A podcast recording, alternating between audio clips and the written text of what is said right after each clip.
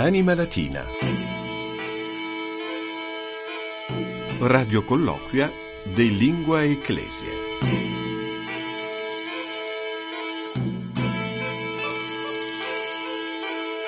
Stazio Radiofonica Vaticana, saluto vos omnes, ego sum Fabius Colagrande, placet mi, anca auditionem latine redditam prebere, ben ritrovati, sono Fabio Colagrande, con piacere vi presento questa eh, nuova puntata, la 131esima eh, della nostra trasmissione dedicata ai cultori della lingua ufficiale della Chiesa, Anima Latina Radio Colloquia di Lingua Ecclesie. Vogliamo eh, in qualche modo invitarvi a reimparare il valore e la bellezza di una lingua apparentemente inutile, ma in realtà viva e vegeta e utilissima. Non perdete questa occasione, carpe diem. E andiamo subito a mm, salutare intanto Alberto Giovannetti che ha la parte tecnica e poi la co-conduttrice di Anima Latina, Ave Maria, ben ritrovata Maria, ciao!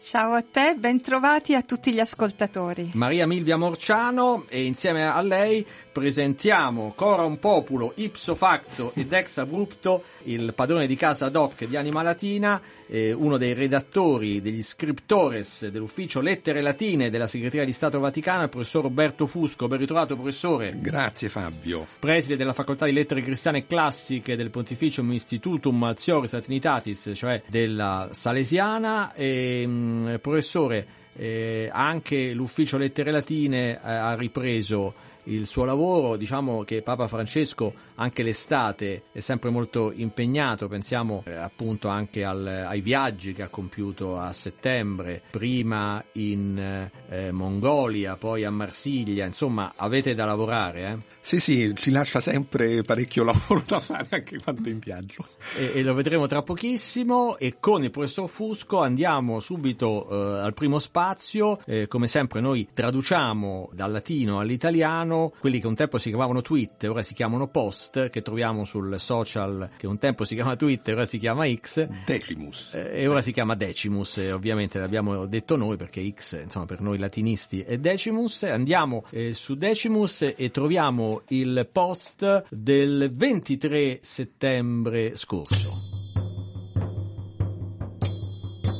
Vox adest dolorosa, cuius clamor omnes alias superat, que mare nostrum in mare mortum immutat, Mediterraneum, olim cunas civitatis, nunc vero sepulcrum dignitatis, fratrum sororumque migrantium muta vox. E qui abbiamo l'hashtag iter apostolicum che ci ricorda che questa frase è stata pronunciata dal Papa in un suo viaggio apostolico, appunto quello a Marsiglia, 22-23 settembre 2023, in particolare questa frase nel discorso al Palais di Uffarò il 23 settembre a Marsiglia per chiudere questi incontri sul Mediterraneo che si erano svolti, erano cominciati a Bari, erano proseguiti a Firenze, si sono chiusi proprio a Marsiglia con la presenza del Papa. E qui il Papa parla di questo grido che è letterale, poi diventa anche simbolico grido di dolore che sta tramutando il mare nostrum in mare mortum. È forte questa, anche dal punto di vista diciamo così poetico, no? questa frase, professor Fusco. Sì, sì, sì, fa una bella paronomasia, diciamo, il Santo Padre. Devo dire che tra l'altro questa frase è, è arrivata da tradurre là con queste due espressioni, eh, quindi sono state latine, veramente sì, sì. Eh, concepite come tali. Una espressione, devo dire, molto, molto forte, da tanto significato legato a, proprio al, a tutto il contesto, al concetto che viene espresso. Il Santo Padre veramente su questo tema ha delle idee davvero profonde. Dice il Mediterraneo, olim cunas civitatis nunc vero sepulcrum dignitatis, quindi da culla della civiltà a sepolcro della dignità. Della dignità, anche qui c'è una bella allitterazione, civitatis, dignitatis. Devo dire uno dei tweet sì. più efficaci. Be- efficaci stilisticamente, ma anche davvero carico di, di tanto significato. Io personalmente devo dire che questa vicenda dei migranti mi tocca veramente nel profondo. Poi la cuna e la culla, viene chiamata la culla anche di Gesù, no? a Santa Maria Maggiore, la cuna in antitesi col sepolcro. In effetti anche dei padri della Chiesa mettevano questo connubio tra culla e sepolcro, quindi la culla come come prefigurazione della morte di Gesù. E in questo X è molto, molto ben scritto, molto ben espresso. Allora, così per quanto riguarda eh, i post eh, di Papa Francesco in lingua latina, passiamo allo spazio dedicato ai neologismi.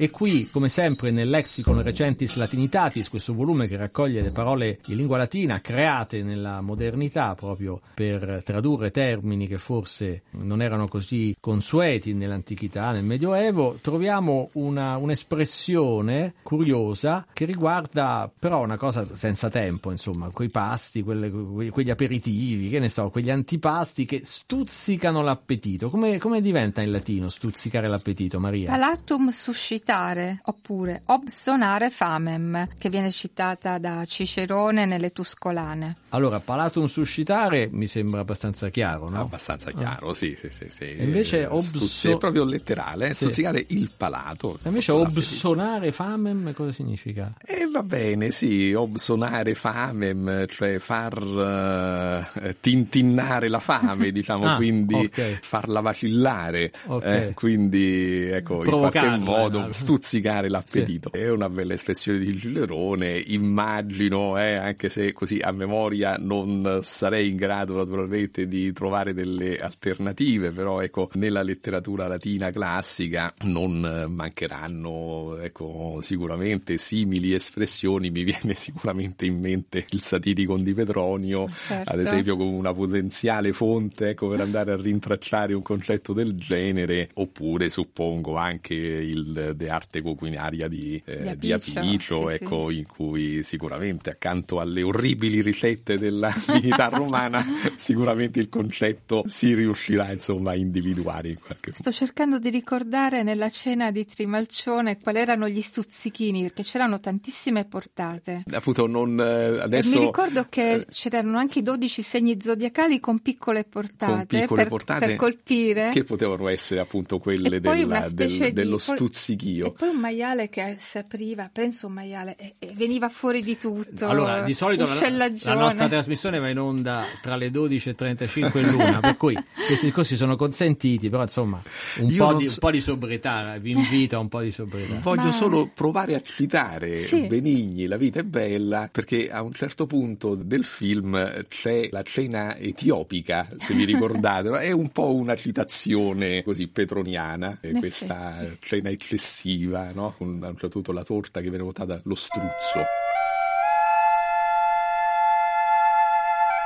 E passiamo invece al gergo ecclesiale e oggi vi proponiamo un motto papale che è un versetto del profeta Isaia e ci riporta appunto alla storia di 80 anni fa e quindi al pontificato di Papa Pacelli perché era il suo motto papale ed era Opus Justitiae Pax. Eh qui è di una efficacia, di una sintesi, no, professor Fusco? Sì, la pace è, non c'è pace senza giustizia, esatto, potremmo sì. dirlo, tradurlo così. Poi il eh, concetto ripreso dal Magistero Giovanni Paolo II più volte, sì. Sì, sì, sì, letteralmente la pace è opera di giustizia. Ecco, è proprio una citazione di Isaia 32. Eh, Isaia è un profeta meraviglioso, diciamo, uno spunto per tanta teologia. Eh, I profeti, ma Isaia Isaia, credo quasi più di tutti, ecco, si pone come purificatore della vita morale della nazione, esortando, ecco, però a non cadere in inutili e falsi sogni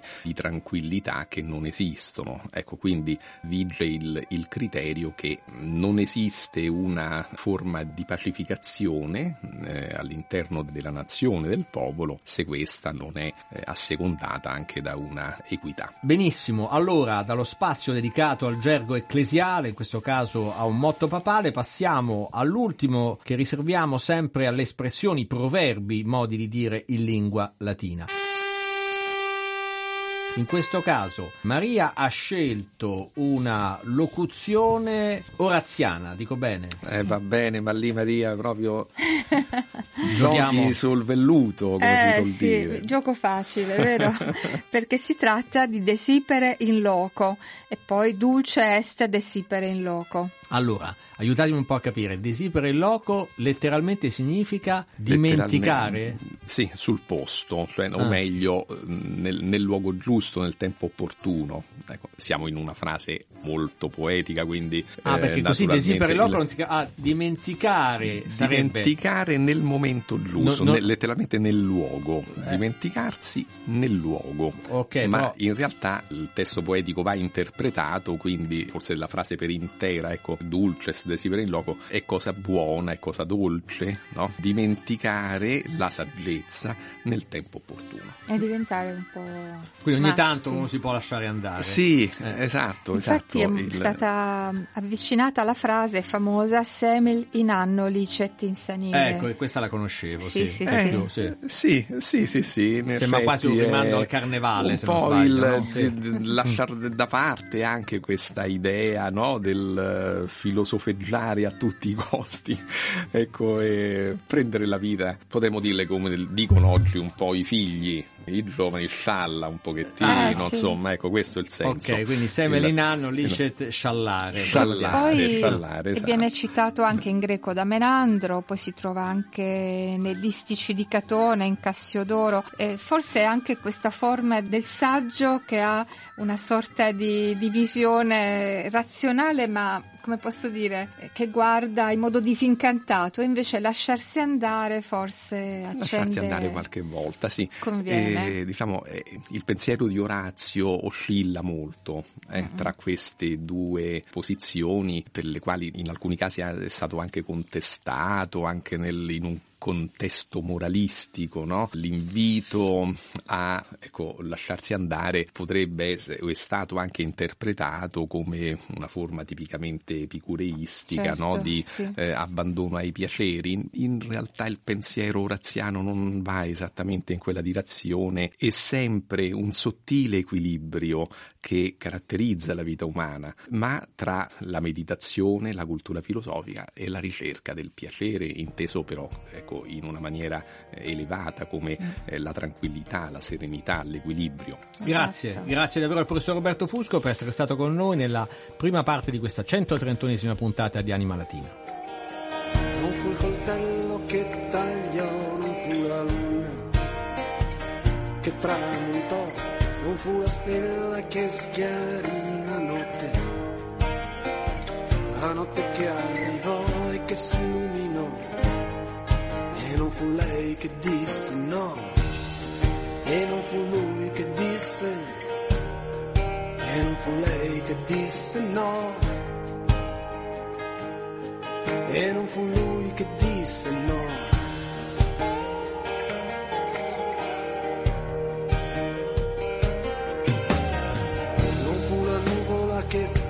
Non fu la nuvola che si fermò e congelò il vapore dell'estate. E le parole liberate senza fretta. E non fu lei che disse aspetta. E non fu lui che disse, e non fu lei che disse aspetta. E non fu lui che disse aspetta.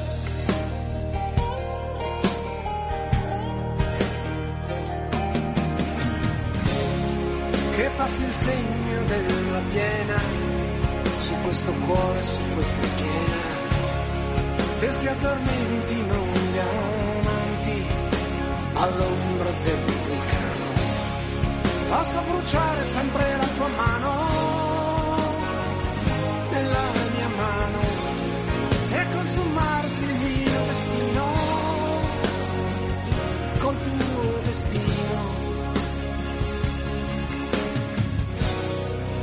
questa pioggia ritorni vino. E questa cenere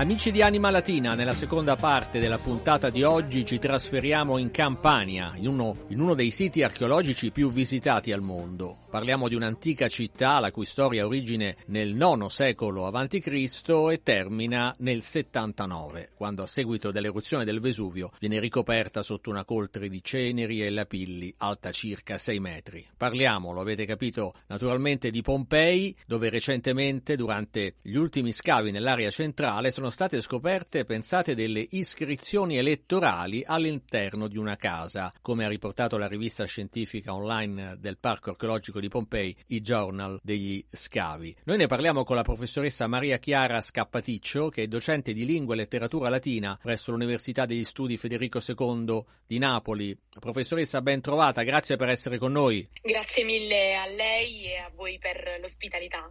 Grazie. Eh, professoressa, eh, qual è l'importanza del ritrovamento di queste iscrizioni elettorali all'interno di una casa privata? Notizia che è rimbalzata anche eh, sui mezzi di comunicazione, ma ecco, per un non esperto della materia, dove sta ecco, la notizia? Allora, io credo che insomma Pompei è un sito archeologico abbondantemente visitato e credo che qualsiasi visitatore resti colpito al vedere questi manifesti elettorali dei dipinti lungo le strade di Pompei, quindi per strada.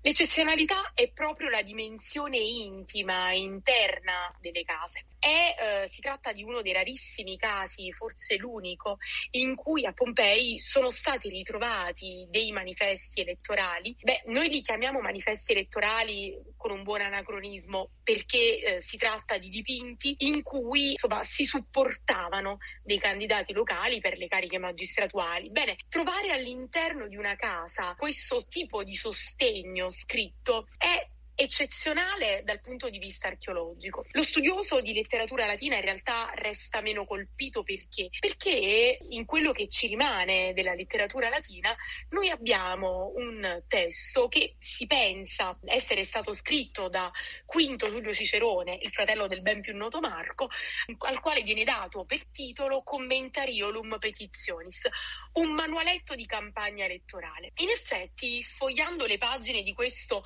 manualetto all'interno del quale si suggerisce ad un candidato quali siano le strategie per avere consenso e quindi per avere voti, Quinto dà una serie di indicazioni al fratello che in realtà sono delle indicazioni per un qualsiasi candidato e si legge nelle pagine di questo trattatello che la casa aveva un ruolo particolarmente importante per la campagna elettorale. Ecco, è la prima volta che si ha la possibilità di verificare nella prassi, nella vita vissuta pompeiana, quello che in realtà la letteratura ci permette di conoscere.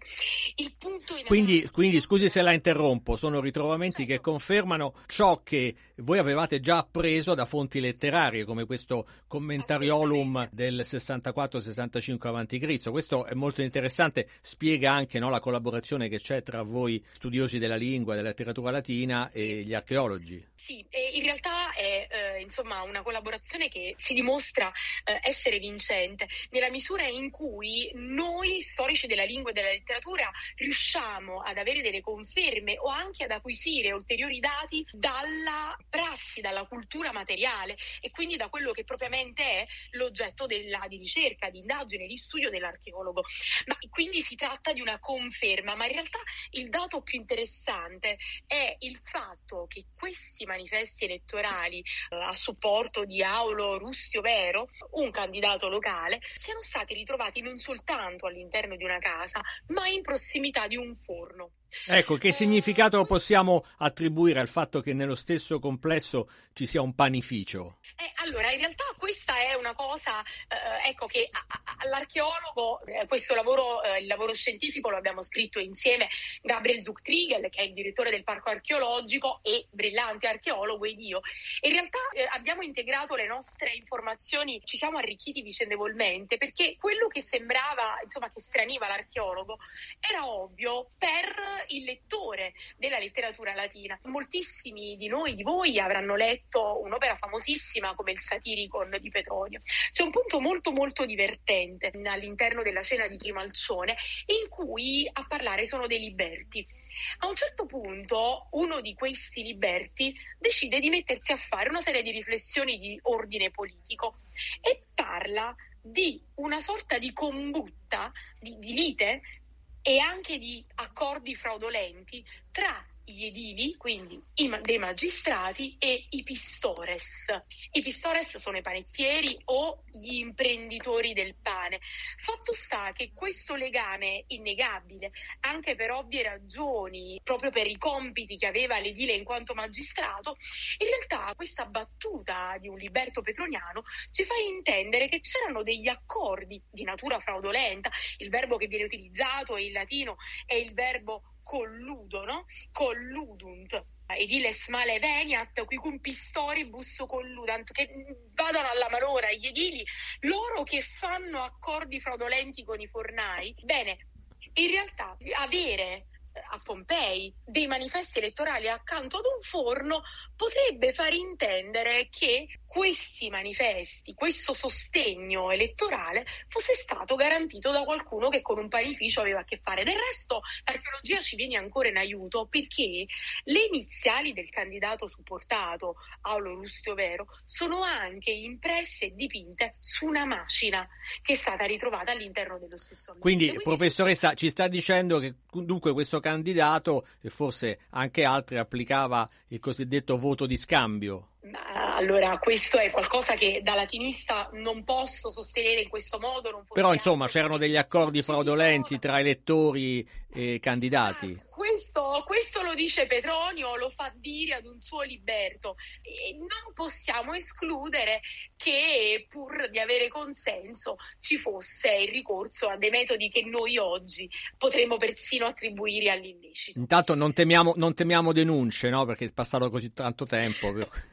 no, assolutamente, assolutamente. Ovviamente, insomma, noi proviamo a mettere insieme tasselli per provare a ricostruire anche la everyday life, la vita di ogni giorno di quei tempi. E in realtà la possibilità di stabilire una sinergia di competenze permette di fare dei passi in avanti più o meno piccoli. In realtà, ecco, è stato un esperimento che abbiamo fatto con il direttore del Parco Archeologico di Pompei e che in realtà abbiamo capito dover essere anche rappresentare una linea guida che può arricchire la conoscenza e che può permettere anche eh, ad alcune discipline, evidentemente, insomma, eh, ritenute morte, no? Perché la lingua latina morta lo è, ma può permettere di vivere e rivivere attraverso delle nuove interpretazioni che possiamo dare, stabilendo delle nuove linee della ricerca. L'interazione tra testualità e dato materiale sicuramente può rivelarsi eh, fruttuoso. L'ha spiegato benissimo, professoressa. E chiudiamo, visto che la nostra trasmissione è dedicata alla promozione della lingua latina. Questa notizia ci dà eh, una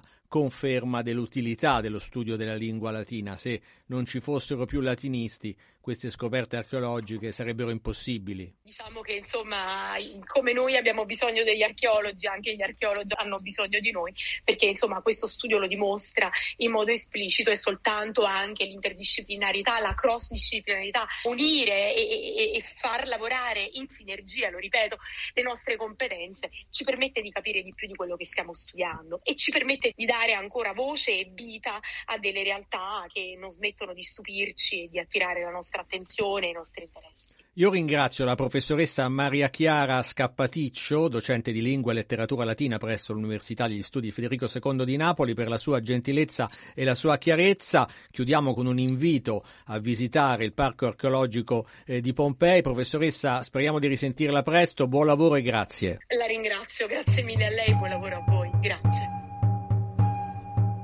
Grazie dunque alla professoressa Maria Chiara Scappaticcio per averci aiutato a capire l'importanza di questa notizia che arriva dal Parco archeologico di Pompei. Grazie anche al professor Roberto Fusco dell'ufficio Lettere Latine per essere stato con noi nella prima parte di questo programma. Sed acta est fabula. Siamo giunti al termine anche di questa 131esima puntata di Anima Latina che troverete in podcast come tutte le altre sul sito Vatican News e su Spotify. A questo punto da Fabio Colagrande e da Maria Milvia Morciano un grazie ai nostri ascoltatori et dulcis in fundo al tecnico Albertus Giovannetti. Mutatis mutandis. Absit in verbis Ci sentiamo tra una settimana. Valete